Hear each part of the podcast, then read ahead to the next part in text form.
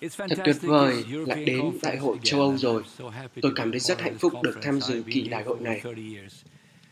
Tôi đã dự đại hội này 30 năm rồi và với tôi, điểm nổi bật của mỗi năm luôn là đến đây giảng phúc âm và nghe tất cả những bài giảng tuyệt vời có trong đại hội này nữa. Bạn biết không, thật tuyệt vời khi được là một phần của khải tượng, của giấc mơ lớn hơn bản thân bạn. Và hôm nay tôi muốn chia sẻ với bạn về sức mạnh của giấc mơ, sức mạnh của khải tượng mà Chúa ban cho cuộc đời chúng ta. Chúng ta vẫn nghe thấy điều ấy suốt phải không? Chúa muốn ban những khải tượng, những giấc mơ và những lời tiên tri trong Kinh Thánh. Vào thời kỳ cuối, sẽ có những giấc mơ và khải tượng. Những người trẻ sẽ có khải tượng và những người già sẽ có những giấc mơ. Tôi đã nghĩ về điều này rất nhiều lần, dù chúng ta ở đâu trên thế giới này. Và đặc biệt những tháng ngày qua, chúng ta bị cách ly. Một số người trong chúng ta không thể ra ngoài. Và tất cả những điều đó có thể khiến bạn cảm thấy cô đơn. Nỗi cô đơn và những suy nghĩ hủy hoại sẽ xâm chiếm lòng bạn. Có tương lai nào không đây? Liệu có điều gì tốt đẹp xảy ra sau điều này không đây? Nhưng ngày hôm nay, sứ điệp của tôi rất ngắn gọn và cô đọng. Đã đến lúc phải phá bỏ những giới hạn trong tâm trí bạn. Chúa muốn ban cho bạn một khải tượng lớn hơn và một giấc mơ lớn hơn. Chúa muốn mở rộng những gì bạn đã nghe, là những gì bạn đã nhận có thể khải tượng của bạn đã chết. Bạn đã có một khải tượng nhưng sau thời kỳ này nó biến mất. Bạn bận rộn với sự thất vọng, cô đơn và sợ hãi. Nó len lỏi vào cuộc sống của chúng ta. Nhưng hôm nay, Chúa ở đây để đập tan nỗi sợ, đập tan sự lừa gạt trên cuộc đời của bạn. Và Ngài muốn ban cho bạn một khải tượng, một giấc mơ một lần nữa. Ngài muốn phá vỡ những giới hạn khi những môn đồ đầu tiên sống. Chúng ta biết họ cũng có những nỗi sợ hãi. Họ cũng bị cách ly sau khi Chúa Giêsu chết trên thập tự giá. Họ bị khóa trong một căn phòng ở Jerusalem. Và Chúa Giêsu sống lại và buổi tối Ngài đến với họ và nói chuyện với họ. Ngài phán với họ rằng bình an cho các ngươi, bình an cho các ngươi và đó là một lời đầy quyền năng. Ngài đi xuyên qua bức tường. Bạn có thể tưởng tượng không? Trong sự biệt giam và ngày nay, Chúa Giêsu đến với sự biệt giam của bạn. Nếu bạn bị giam cầm trong chính nỗi sợ của bạn và sự lừa gạt của chính bạn, Chúa sẽ đến xuyên qua bức tường ấy để vào nhà bạn dù bạn có ở đâu ngay lúc này. Bạn đang dùng máy tính hay bất cứ chỗ nào thì Ngài phán với bạn đã đến lúc cho những khải tượng mới rồi, cho những giấc mơ mới rồi. Ta sẽ đưa con đến với thế giới. Đó là những gì mà Chúa Giêsu đã phán với các môn đồ đầu tiên. Ta sẽ đưa các ngươi đến nơi tận cùng của trái đất. Họ đã không thể tin được bởi vì nó quá lớn đối với họ. Họ đã quá hạn chế nhưng rồi Chúa Giêsu phán rằng, hãy ở trong phòng cao cho đến khi Đức Thánh Linh đến trên các ngươi. Và khi Đức Thánh Linh đến trên các ngươi, các ngươi sẽ nhận được quyền năng và các ngươi sẽ đi ra. Không chỉ đi ra ở tại Jerusalem. Vậy sao? Không mà còn đến cả xứ Samari, nơi mà chẳng có người nào dám đến. Thế chúng ta cũng sẽ đến đó chứ? Có chứ. Và xứ Jude, Đến đó nữa cơ à, đường đến đó xa lắm, đúng thế đấy. Nhưng không chỉ có đến xứ Jude đâu nhé. Ta sẽ đưa con đến những nơi tận cùng của trái đất. Điều đó thật lớn hơn những gì họ có thể tưởng tượng. Đó là một giấc mơ lớn hơn những gì họ từng nghe hay thấy trước đây. Nên họ đã nghĩ, điều này có đúng không vậy? Nó có thật không vậy? Vào ngày lễ cuối tuần, bạn biết chuyện gì đã xảy ra không? Đức Thánh Linh đã đến trên họ và Führer đã có sự giảng dĩ. Ông ấy bước ra ngoài và rao giảng một sứ điệp quyền năng vào một thời gian rất khó khăn. Rằng Chúa Giêsu đã sống lại và 3.000 người đã ăn năn. Nhưng những người Do Thái đầu tiên họ nghĩ chỉ có người Do Thái mới có thể tiếp nhận đấng Christ. Vì vậy, trong 10 chương đầu tiên của sách công vụ, họ chỉ giảng cho người Do Thái. Nhưng trong chương 10, Chúa mang đến một khải tượng mới và một giấc mơ mới. Ngài khiến Führer choáng ngợp khi Ngài ban xuống một nhà máy thịt đầy những loại thịt mà người Do Thái không được phép ăn. Lời Chúa giải thích với ông rằng, vật gì ta đã làm cho tinh sạch thì đừng xem là ổ uế. Điều mà Ngài thực sự muốn nói với Führer là con ơi, bây giờ con có thể có một giấc mơ lớn hơn rồi. Không chỉ là người Do Thái thôi đâu, mà là toàn thế giới. Tất cả dân ngoại sẽ tiếp nhận Chúa Giêsu Christ. Wow, họ bị choáng ngợp, những gì giới hạn đã bị phá vỡ. Và đột nhiên Führer bắt đầu nói với những cơ đốc nhân đầu tiên, nghe này, Chúa đã phán với tôi, tất cả những ai kêu cầu Chúa Giêsu Christ đều có thể được cứu, bất kể các sắc tộc, bất kể chuyện gì đã xảy ra hay xuất thân của họ có như thế nào. Ai cũng có quyền được tiếp nhận Chúa cứu thế Giêsu, một giấc mơ lớn đã được ban cho những cơ đốc nhân đầu tiên. Chúng ta có trong Kinh Thánh một câu chuyện mà tôi muốn chia sẻ với các bạn ngày hôm nay. Đó là hai các vua chương 13 câu 15. Câu chuyện viết về tiên tri Elise. Ngay trước khi ông chết, ông đi gặp vua Joach. Vua Joach và nói với người rằng hãy lấy cung và tên lên. Người bèn lấy cung và tên.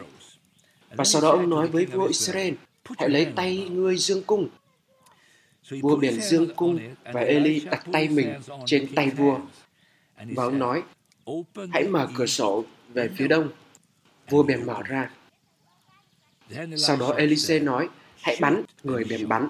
Bây giờ, Elise tiếp rằng, ấy là cây tên thắng hơn của Đức giê va tức là cây tên thắng hơn. Dân Syri, vì ngươi sẽ hãm đánh dân Syri tại Aphek đến nỗi tuyệt diệt chúng nó. Elise tiếp rằng, hãy lấy tên Joach bèn lấy tên. Elise lại nói với vua của Israel, hãy đập xuống đất. Người bèn đập ba lần rồi dừng. Và người của Đức Chúa Trời nổi giận, nói với vua rằng, nếu vua đã đập năm sáu lần, thì mới đánh dân Syria cho đến tận duyệt. Nhưng nay vua sẽ đánh dân Syria ba lần thôi. Điều đó cho tôi biết rằng, nhà vua đã bị giới hạn trong suy nghĩ của mình. Chúa thì lớn hơn. Người chỉ đập mũi tên ba lần, nhưng Chúa phán rằng nếu ngươi đập nó 6 hay 7 lần, thì ngươi đã có 7 chiến thắng. Hay nói cách khác, Chúa đã ban cho chúng ta trí tưởng tượng, những giấc mơ và khải tượng mà Ngài đã đặt trong lòng chúng ta. Chúng ta có thể mơ ước về những điều mà Chúa đã đặt trong lòng chúng ta. Ngày hôm nay, hãy để tôi thêm củi vào ngọn lửa tuyệt vời mà chúng ta có ở đây bên cạnh bãi biển trong cái khoảnh khắc tuyệt đẹp này. Hôm nay tôi chia sẻ lời này với bạn. Tôi tin rằng ngày hôm nay khi bạn nhìn ra biển, Chúa sẽ ban cho bạn một giấc mơ lớn, một khải tượng lớn. Bây giờ dù bạn đang ở đâu cùng chiếc máy tính của mình, dù bạn đang ở giai đoạn nào trong cuộc đời, thì có lẽ có những giới hạn lớn trong tâm trí bạn bây giờ. Nhưng hãy để tôi kể cho bạn một câu chuyện mà tôi đã nghe cách đây nhiều năm rồi mà nó là phước hạnh cho đời sống của tôi. Qua những tháng năm và những điều tôi và gia đình đã trải qua thực tình chúng tôi đã sống trong câu chuyện này. Đó là một người câu cá một ngày anh ta đi câu cá và trên mạn thuyền anh có hai khúc gậy như thế này. Anh đặt chúng nó ở đó và chúng chỉ nằm ở đó thôi và bạn của anh cùng đi câu cá. Mỗi lần anh câu được con cá anh lấy con cá và anh đặt nó giữa hai khúc gậy. Nếu con cá vừa ở giữa hai khúc gậy anh sẽ giữ lại nếu nó quá nhỏ, anh ta ném nó trở lại dòng sông. Và một ngày nọ khi đi câu với bạn bè, anh ta câu được một con cá lớn khoảng 6-7 kg. Anh đặt con cá giữa hai khúc gậy và anh nhìn nó. Nó quá lớn và anh đã ném con cá lại dòng sông. Bạn bè của anh nói, ơ kìa cậu đang làm cái gì thế? Cậu câu được con cá lớn chưa từng thấy như thế mà lại đi ném nó quay trở lại dòng sông sao? Tại sao cậu lại làm vậy? Cậu ta mới trả lời, nó không vừa thước đo của tôi. Nó không vừa với những gì tôi nghĩ sẽ bắt được ngày hôm nay. Vậy đó, nó quá lớn. Khi tôi nghe câu chuyện này, tôi nghĩ đó y hệt như những gì xảy ra trong cuộc đời chúng ta. Đôi khi Chúa ngồi trên thiên đàng, Ngài muốn đặt một khải tượng lớn và những giấc mơ lớn trong tâm trí của chúng ta. Còn chúng ta ngồi đây trên trái đất với những khúc gậy trên đầu chúng ta như thế này. Vậy chúng ta nghĩ đây là thước đo, chúng là những suy nghĩ của chúng ta thôi. Nhưng hôm nay tôi cầu nguyện rằng Chúa sẽ bẻ gãy những cây gậy này trong tâm trí bạn và họ hỏi rằng cậu đo gì bằng những khúc gỗ này? Và người đàn ông này trả lời à đó là kích thước của cái chảo nhỏ nhà tôi đấy mà. Tôi muốn nói với người câu cá đó là thế thì anh hãy mua một cái chảo lớn hơn đi. Có lẽ bạn nên mua một cái chảo lớn hơn rồi đấy đây là một cái lớn bởi vì chúa đến với một ý nghĩa lớn trong tâm trí của chúng ta. Chúng ta ngồi với các khúc gỗ và nói đó như thế này là đủ không được hơn thế này đâu chúa ơi đây là kích thước của cái chảo rán trong tâm trí tôi. nhưng chúa đã nói nào ta muốn cho con một cái chảo lớn hơn. Ta muốn đặt nó lên lửa. Ta muốn mang những tư tưởng lớn những giấc mơ lớn đến với cuộc đời con nhưng bây giờ tôi có một mặc khải nữa cho bạn này tại sao không lấy một cái thực sự lớn và đặt nó lên lửa nhỉ trong tiếng Thụy Điển, chúng tôi gọi cái này là Murika. Bạn có thể rán cá to bằng cái này. Bạn có thể cho những thứ to lên đây. Và Chúa muốn đặt điều đó trong tâm trí bạn ngày hôm nay. Để loại bỏ chiếc chảo và khúc gỗ bé xíu nằm ở đây.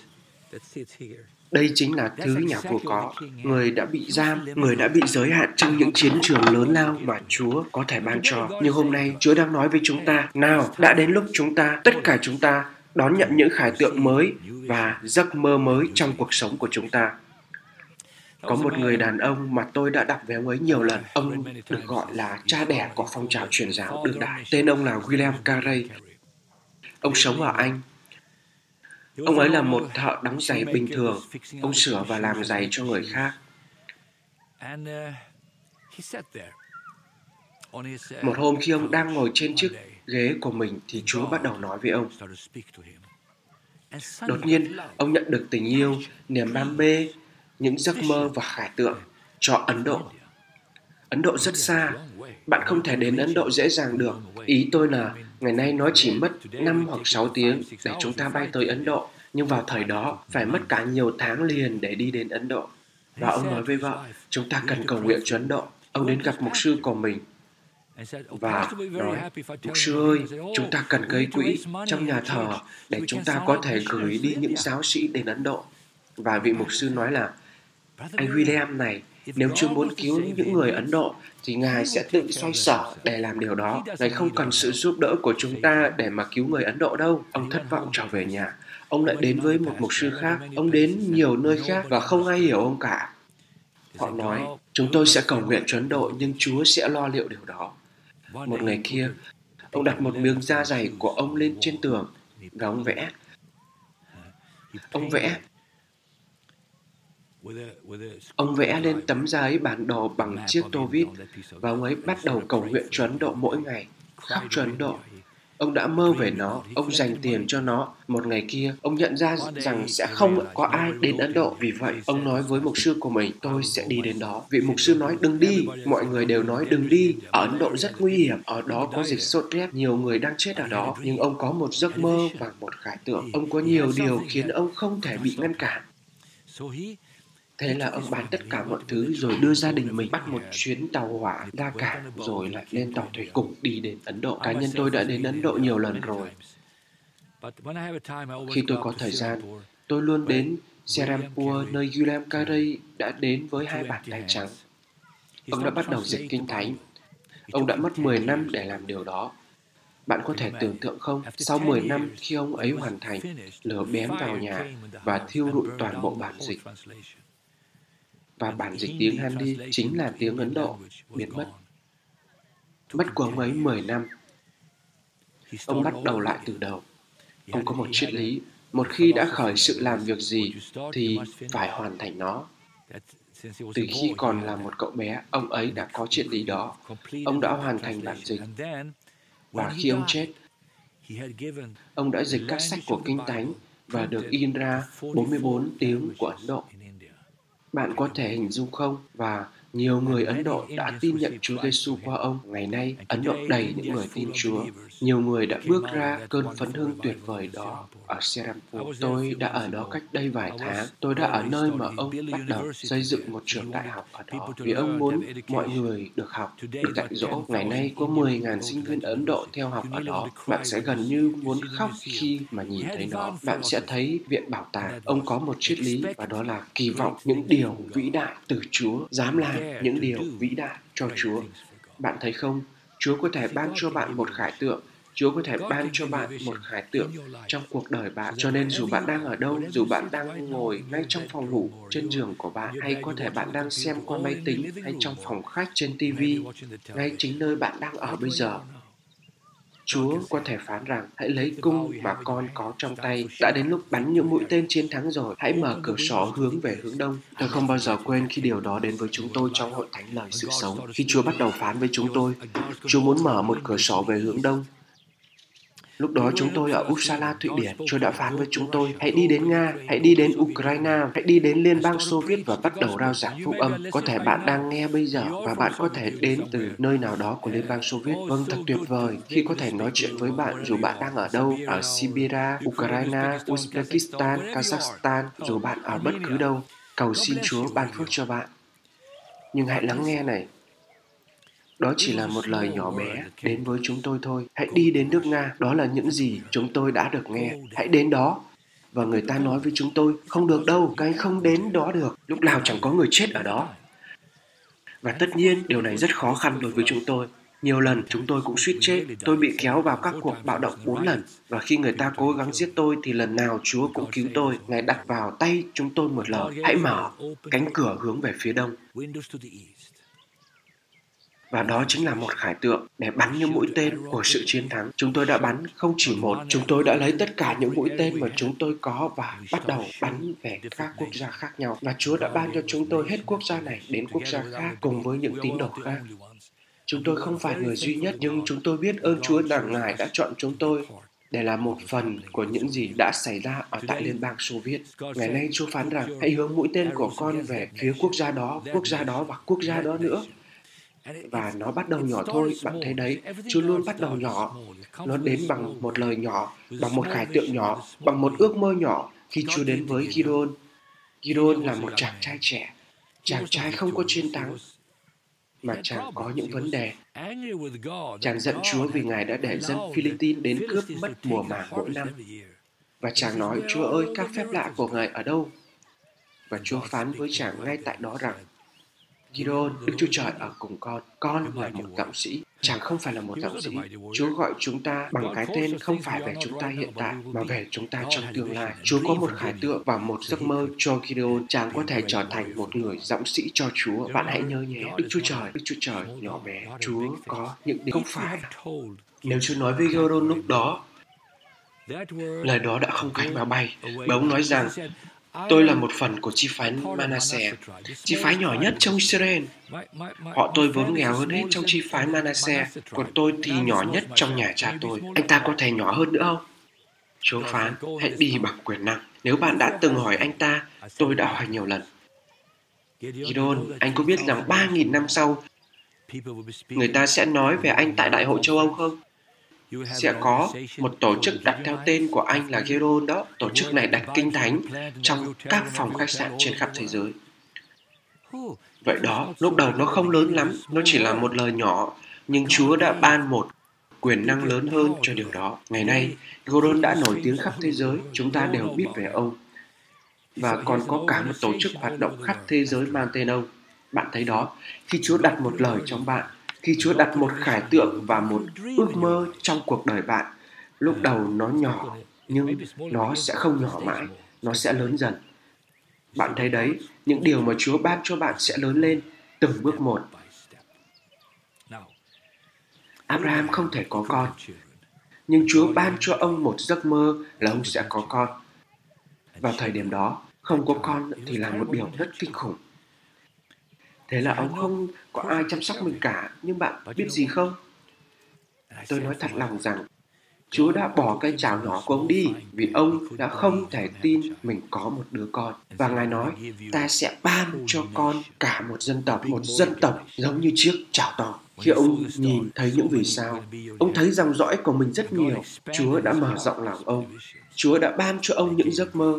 Caleb cũng là con người giảm ước mơ Vâng, ông nhận được điều này từ Moshe. Moshe là một con người có khả tượng lớn, một khả tượng đem dân sự ra khỏi xứ Egypto. Chúa đã phán với ông và Chúa ban cho ông một khả tượng đem dân sự ngài ra khỏi sự cầm tù. Nhưng sau khi Caleb được sinh ra, một thế hệ mới, những người trẻ tuổi, dân sự nói,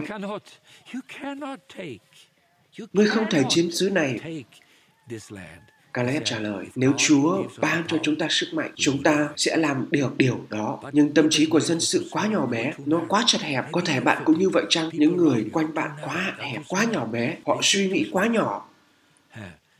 Bây giờ, ngay trên cái hồ này, hãy để tôi nói với bạn điều này. Hãy nhìn ra ngoài hồ kia và bắt đầu nghĩ lớn. Hãy nghĩ rằng cuộc sống như là một bãi biển đầy những khải tượng, đầy những giấc mơ. Bạn có thể mơ ước, bạn có thể tưởng tượng. Chúa có thể ban cho bạn nhiều hơn là bạn có thể mơ ước và tưởng tượng đấy. Đúng, bạn sẽ không đến nơi mà của người ta đang ở bây giờ đâu. Đó không phải là trạng cuối của bạn. Đây không phải là chung cuộc hay kết thúc. Tôi thích những bộ phim mà nói vẫn còn tiếp. Cuộc đời của bạn cũng giống như vậy đấy. Nó còn tiếp tục. Nó sẽ tiếp tục trong một cuộc sống mới và một ước mơ mới và khải tượng mới. Gideon còn trẻ, khi Elise còn trẻ và khi Chúa ban khải tượng thì David cũng còn trẻ. Có thể nhiều người trẻ đang lắng nghe ngày hôm nay. Kinh Thánh nói rằng người trẻ sẽ có những khải tượng. Chúa có thể ban cho bạn một khải tượng về cuộc sống của bạn. Ồ, tôi đang không biết làm sao để kiếm được việc. Tôi chẳng biết gì về cuộc sống của tôi cả. Chúa có thể đặt một ước mơ vào cuộc đời bạn như Ngài đã làm với cuộc đời tôi khi còn trẻ.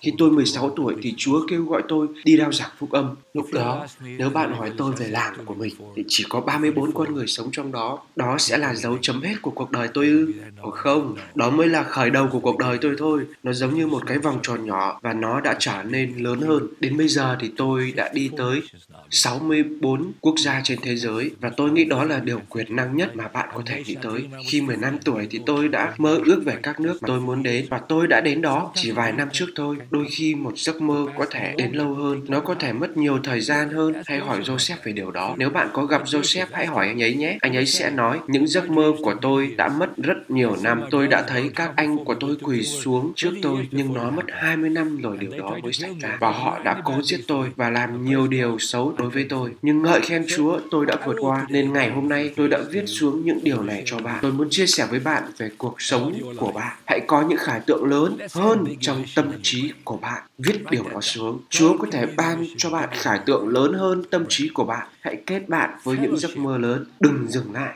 Hãy kết bạn với những giấc mơ lớn hơn. Đừng dừng lại. Đừng để nỗi sợ hãi ngăn cản bạn David có một giấc mơ lớn khi ông đến với Goliath. Những người khác họ có những giấc mơ nhỏ. Kinh Thánh chép rằng bất cứ điều chi con cầu nguyện, hãy tin rằng đã nhận được điều đó thì các con sẽ nhận được. Ngài không nói là một số điều, Ngài nói một điều, hãy nghĩ về điều đó. Bạn cần sự khôn ngoan của Chúa và sự sức giàu của Chúa để hiểu được lời đó. Nhưng có điều này, ngày mai sẽ có bánh tại Samari, vị tiên tri nói. Giron có những giới hạn. Đừng để sự sợ hãi, đừng để những người khác, sự cô đơn và sự sợ hãi, những người bạn sai trái và môi trường sai trái, ngăn cản những ước mơ và khải tượng của bạn. Đừng để người khác kéo bạn xuống khi bạn bắt đầu một giấc mơ lớn. Đôi khi cách mà chúng ta được nuôi nấng cũng ảnh hưởng đến giấc mơ của chúng ta. Chúng ta không nên đổ lỗi cho cha mẹ của chúng ta, mà hãy cảm ơn Chúa vì cha mẹ của mình. Đôi khi chúng ta nghe thấy những điều gì đó về cuộc sống của chúng ta mà chúng ta không nên nghe. Nên chúa ban cho bạn những điều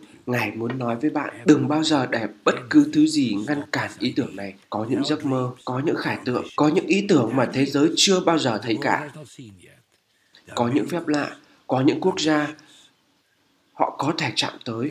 Họ chưa bao giờ nghe về phúc âm. Và tôi nói với bạn ngày hôm nay hãy lấy mũi tên của bạn. Mũi tên của bạn là gì? cung tên của bạn là gì? hãy đặt nó lên chiếc cung và bắt đầu bắn. Có thể bạn bắn trượt có thể nó đi sai hướng thả đi loanh quanh làm gì đó còn hơn là cứ ngồi đó chẳng làm gì cả. Và mọi thứ hoàn hảo hãy hỏi đến những người phung mà xem. họ cứ ngồi đó chờ đợi rồi họ nói với nhau chúng ta không thể đợi ở đây nữa chúng ta phải đi chúng ta phải đi phải ra khỏi cơn đói và sự tàn phá chúng ta đang có ngay bây giờ họ đang bị biệt giam nhưng chúa đã ban cho họ một khải tượng và một giấc mơ và khi họ bước đi những tiếng lớn đi dưới chân họ và họ nghĩ đó là tiếng đạo binh đang tới đôi khi chúng ta ở trong hoàn cảnh mà chúng ta bị biệt giam chúng ta bị chặn lại nhưng ngay bây giờ hôm nay tôi viết xuống điều này đây không phải là chặng cuối của bạn đâu, còn nhiều nữa cơ. Hãy để Đức Chúa Trời vẽ những bức tranh bên trong tâm linh của bạn. Khi bạn thấy chiếc hồ này ngày hôm nay, hãy để Chúa vẽ một bức tranh đại dương của những giấc mơ và đại dương của những khải tượng mà Chúa có dành cho bạn. Chúng ta nhìn thấy đường chân trời ở đây, nhưng đằng sau đường chân trời đó có một đường chân trời mới. Vì vậy, khi bạn đến với mục tiêu của mình, hãy nhớ rằng bạn đến với đường chân trời mới đấy nhé. Nếu bài giảng này đã đem lại phước hạnh cho bạn hôm nay, Chúa sẽ đưa tôi đến với các dân. Còn tôi thì nghĩ rằng mình sẽ chỉ quanh quẩn trong ngôi làng. Chúa có thể phá bỏ những giới hạn trong tâm trí bạn Ngài có thể mở lòng bạn ngày hôm nay để bạn bắt đầu nhìn thấy điều mới mẻ. Bạn bắt đầu nhìn thấy những khải tượng mới và những giấc mơ mới như Caleb, như Joshua, như Môi-se, như Phêrô khi ông bước ra khỏi chiếc thuyền. Ai cũng nói đừng đi ra đó, anh sẽ ngã xuống đấy. Nhưng ông bước đi và Chúa Giêsu phán, hãy lại đây. Chúa Giêsu phán một lời, đến với ta. Chúa cũng đang nói điều đó với bạn. Hãy bước ra bằng một khải tượng và giấc mơ. Bạn thấy đó, câu chuyện của Phêrô đã không được viết lại nếu ông đã không làm những điều mà ông không biết. Nhưng điều đó đã có kết thúc rất quyền năng. Và hôm nay tôi muốn chúc phước cho bạn. Tôi muốn cầu nguyện cho bạn rằng bạn sẽ có những khải tượng mới và những giấc mơ mới trong cuộc sống của bạn. Cha yêu dấu, con cảm ơn Ngài và con cầu nguyện cho tất cả những người bạn của con đang lắng nghe bây giờ. Cảm ơn Ngài vì đã làm những giấc mơ và những khải tượng của họ lớn lên ngay bây giờ. Cảm ơn Ngài vì đã đưa họ ra khỏi sự biệt giam và gắn họ ở trong một khải tượng mới và trong những giấc mơ. Cha ơi, đã đến lúc cho họ để lấy những mũi tên của mình và đập xuống đất không phải ba lần nhưng nhiều lần hơn và nhiều chiến thắng hơn sẽ xảy ra trong danh Chúa Giêsu. Amen.